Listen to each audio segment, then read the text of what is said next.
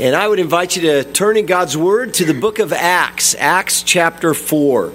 And I did not look at what page numbers uh, that might be if you're using, oh, I have it here. If you're using one of the Bibles in the seats in front of you, it's going to be either page 858 or 912 in Acts chapter 4.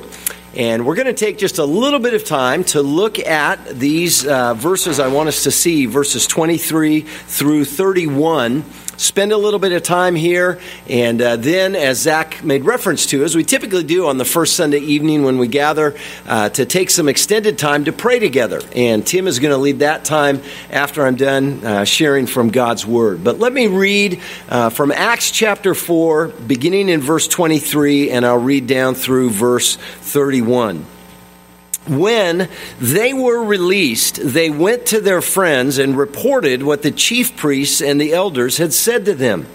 And when they heard it, they lifted their voices together to God and said, Sovereign Lord, who made the heaven and the earth and the sea and everything in them, who through the mouth of our father David, your servant, said by the Holy Spirit, Why did the Gentiles rage and the peoples plot in vain?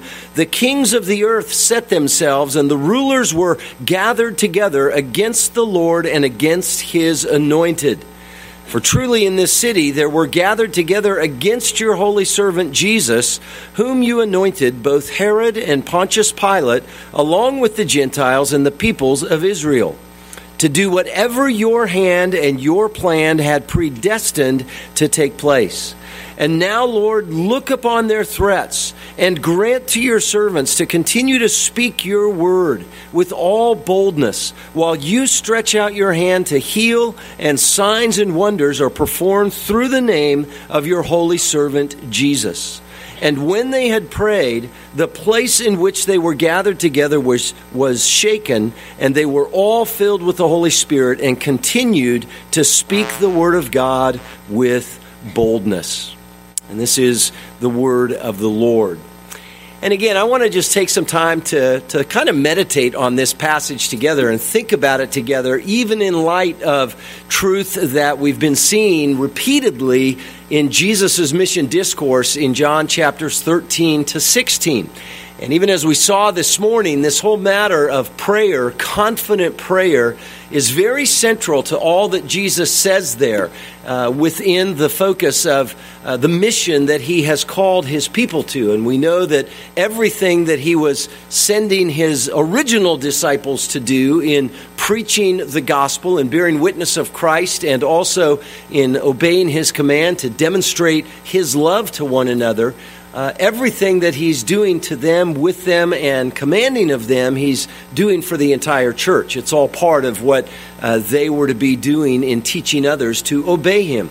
So, all of those things that we see is central to the life of the church. And uh, as we see it begin to unfold in the book of Acts, which is about the birth and the growth of the early church, uh, we see prayer being very, very central to uh, their lives, not only individually, but certainly together as well. And by the time we get to this passage in Acts chapter 4, a number of significant things have already happened. In chapter 1, uh, we read of Jesus giving final instructions and exhortations to his disciples and then physically ascending into the heavens. They watch him rise up into the clouds, into the heavens, and disappear from their sight a couple of angels uh, then tell them to be doing what Jesus has told them to do to go into Jerusalem, to wait in prayer uh, for the promise that Jesus had promised of the coming Holy Spirit. And so the disciples do that. They also, in the interim, uh, take time to uh, pray and to determine who the disciple would be who would replace Judas, who had betrayed Jesus. And so that takes place in chapter 1 as well. And then in chapter 2, as the disciples are gathered and as they're praying and seeking the Lord on the day of Pentecost, the Holy Spirit comes. And he comes in a very dramatic and visible way, filling the believers in fulfillment of what Jesus had promised. And then, in light of that, Peter stands up and begins to preach to all of the thousands and thousands of people who have made the pilgrimage to Jerusalem for uh, the, the, the day of Pentecost and he preaches Christ in a powerful way. And as a result of that, Acts chapter 2 tells us thousands came to saving faith. And then from that point on, the early church continues to grow. Originally, initially, I should say, in Jerusalem. Eventually, it begins to spread to the surrounding areas of Judea and Samaria, and then eventually to the uttermost parts of the earth, primarily through the ministry of the Apostle Paul. And that, of course, is in fulfillment of what uh, Jesus said in chapter 1, verse 8, that his people would bear witness of him, first in Jerusalem, then to the surrounding areas of Judea and Samaria, and then to the uttermost parts of the earth.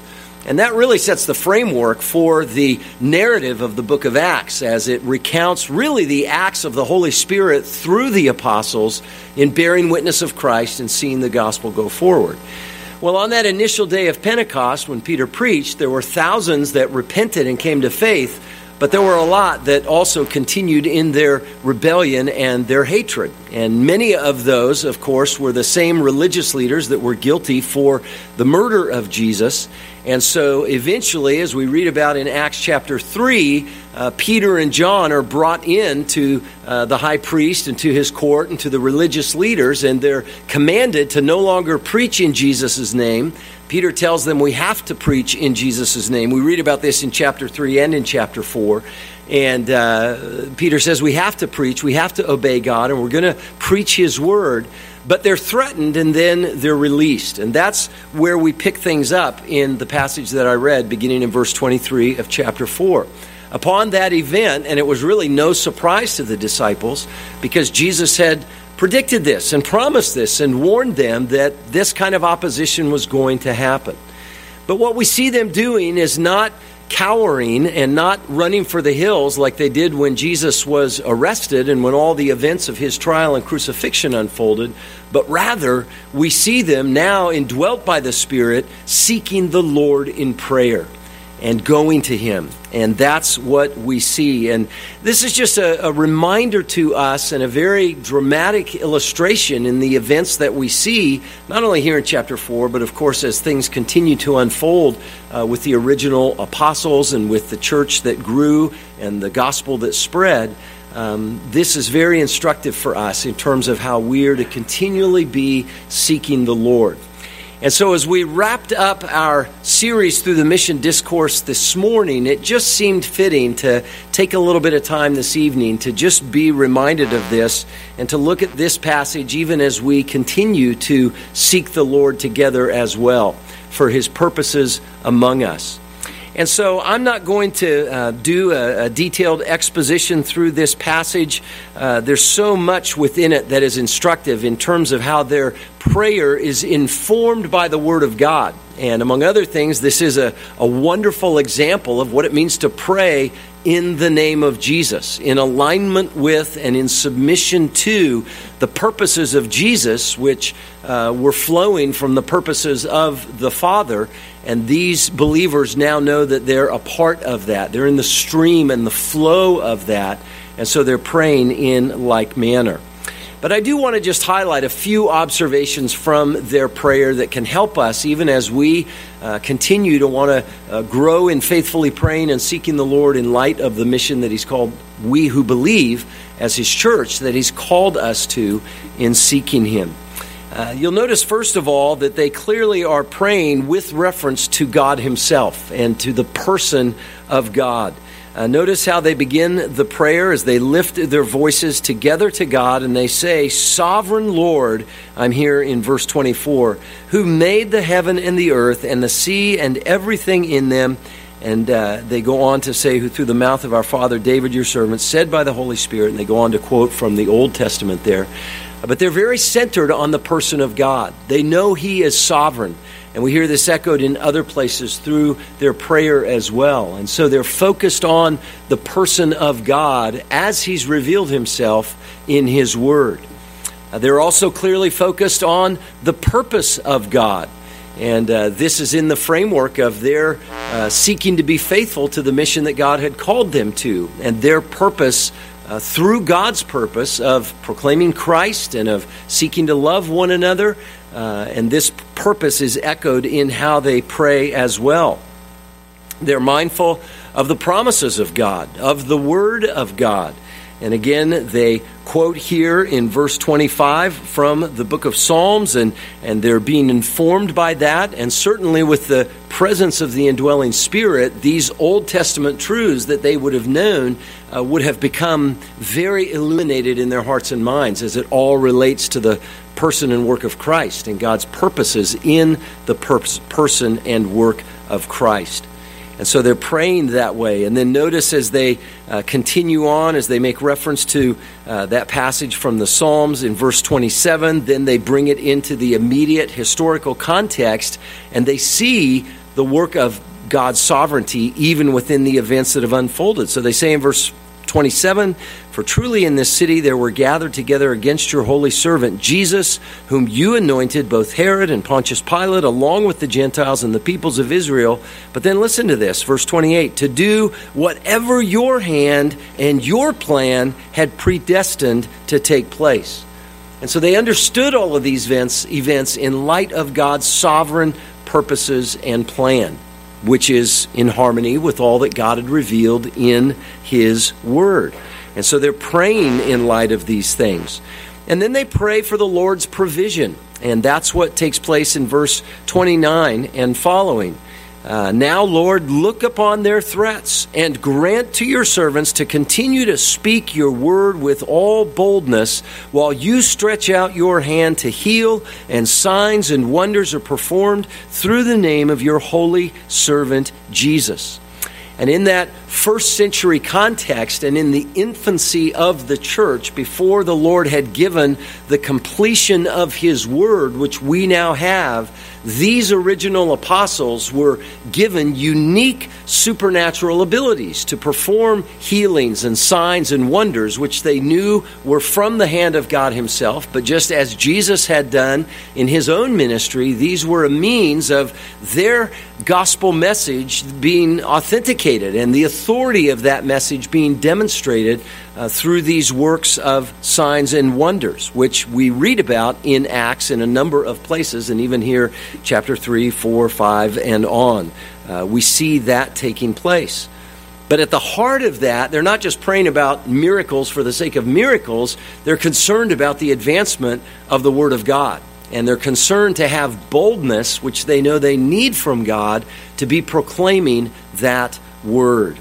And so God answers in a very demonstrative way. He's not giving them a second filling of the Spirit. I think there's a sense that he's, he's affirming the faithfulness of their prayers and he's answering as this new covenant is beginning to unfold ever more fully with the presence of the Holy Spirit now. He's giving them encouragement, he's giving them a reminder, he's giving them a, a, a sense of the clear and definite answer to their prayer. And as a result of that, what do they continue to do? At the end of verse 31, they continue to speak the word of God with boldness. And then it's interesting, we won't take time to look at it, but verses uh, 32 to the end of the chapter speak of how they're not only proclaiming Christ boldly to unbelievers, but the activity of Jesus' holy love is now beginning to be manifest among them as they care for one another and serve one another and are alert and attentive to the physical needs of one another. And we can certainly uh, surmise that they're concerned about the spiritual needs of one another as well. But what's beginning to happen is what Jesus had commanded them to do and what he had promised them they would be doing through the indwelling Spirit. But of course, all of this happening within the context of prayer and prayer in the name of Jesus. They're focusing on the person of God and His purpose and His promises and His provision and all of this because of all that He's revealed in His Word. And so this is a, a, a, timely example continually for us.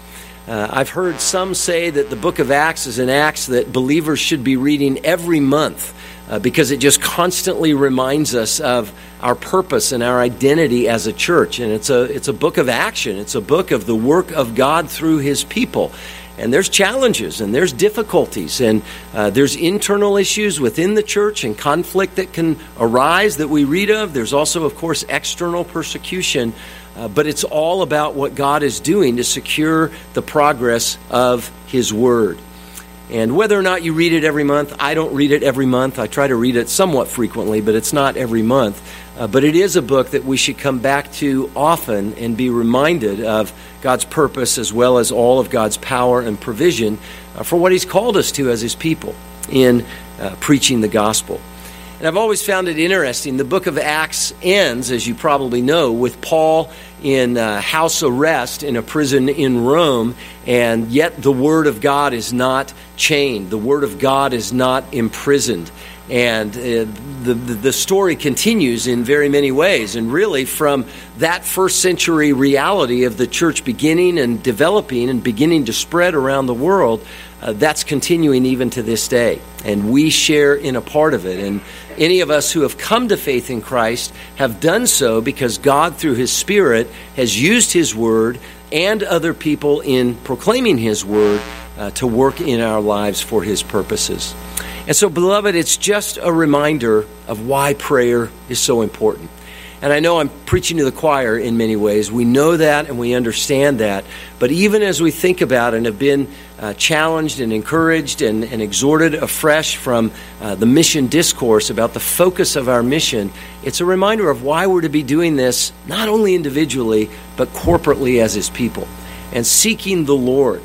And I think, too, when Jesus uh, says in John 16, in the passage that we looked at this morning, that we're to ask anything in His name.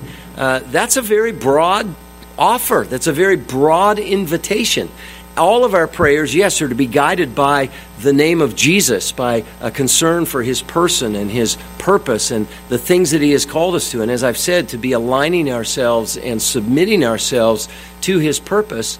But I think it encompasses in anything and everything that may be a need that we have as we strive to be faithful to His purpose. I'll just give you a quick, immediate, personal, for instance. Uh, a few days ago, I was it was a Wednesday afternoon, I think. I was leaving somewhere. I had met with somebody, and I'm leaving. I pull my car door open, and my car handle broke on my uh, uh, 2014 Nissan Rogue. It just broke off and came off, and I've never had that happen before. And uh, you know, I, I, know I'm strong and everything, but uh, it just broke. And so um, I, I, first thought, well, what are we going to do about this? And I'm leaving tomorrow morning to go out of town, and so we only have one car. Lori and I have operated with just one car for a few years, and uh, so we only have one car. And so we may do, and you know, you can get in through the other side or twist around to open the door, and that was a little bit funny trying to do that between her and I. But I wanted to get this fixed before heading out of town tomorrow. I'm going out uh, to Wisconsin again to see my dad uh, for a few days. And so I prayed about it and just said, Lord, please help. Don't know exactly what to do. Well, after praying, of course, Amazon is a good resource, YouTube is a good resource. So I went on Amazon, found the door handle that I needed, uh, went on YouTube, found a video that seemed to be pretty informative about getting it done. And on Wednesday afternoon, I thought I had ordered it on Amazon because I had pulled it up on my little Amazon app, but I had forgotten to order it. And uh, it would have arrived on Friday, but fortunately, I think Thursday night I looked because I just wanted to check the status, and I'm like, oh, I didn't order it. So I ordered it, but the door handle didn't come till yesterday. So, well, what that meant is because yesterday it was raining, I also spent most of the day uh, studying, preparing for things this morning.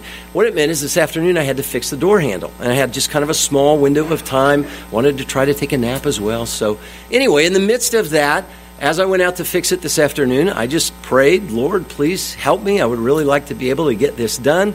And initially, it seemed to go pretty smooth, and then there was a little bit of a snag where one element of the process didn't happen quite as quickly.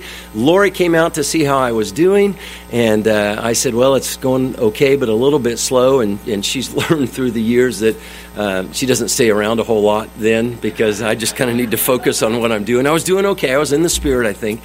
Uh, but she went inside, she said a prayer, and soon after she had gone inside, the little thing that had snagged that wasn't working worked. I got it fixed, and it got resolved, and it was all done in less than an hour. Now, that's a goofy illustration, but it's a simple way that it's a small thing to pray about those things. And then there's big things we pray about, right? Big issues that we're dealing with, big trials that we're facing, big challenges, big needs. And the point is, Jesus says, Ask whatever you wish, and it will be done for you. In His name, in accordance with His purposes, and aligning ourselves and submitting ourselves to that. So uh, I think He wants us to be coming to Him often with anything and everything uh, so that we might be faithful to his purposes for us and to be used by him in the ways that he wants us to use the ways he wants us uh, wants to use us and so Acts 4 is a reminder of that, an example of that, an illustration and an encouragement of that. And that's why we want to take time uh, tonight, as we do typically on the first Sunday night of the month, uh, to have opportunity to share requests, to share praises uh, about spiritual things, maybe about physical, material things, and then to just be praying together for a season of time. And so I want to lead us in a brief prayer, and then Tim is going to come up to lead our extended prayer time. But would you pray with me? We thank you, Father, for your word and for your encouragement. You've told us elsewhere that we are to be joyful always, that we're to pray continually, and that we're to give thanks in all circumstances, for this is your will for us in Christ Jesus. And even as we often feel guilty about a lack of prayer, uh, Lord, we realize, as you've shown us in your word, that, that, that there is nothing in many ways more normal and natural to what our lives as your people ought to be uh, than seeking you in prayer.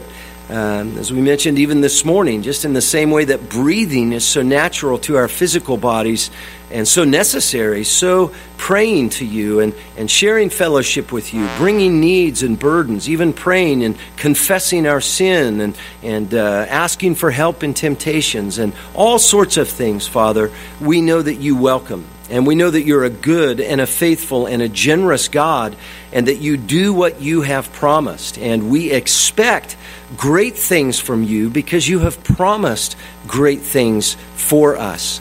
And so help us even now as we have time to seek you. May we do so with, with hearts that are eager to look to you together. And whether we're uh, in a season of rejoicing, whether we're in a season of, of grieving and burden for any number of reasons, and may you be honored and may you work among us in the things that you would have us to share in now. We thank you for your goodness in the name of Jesus. Amen.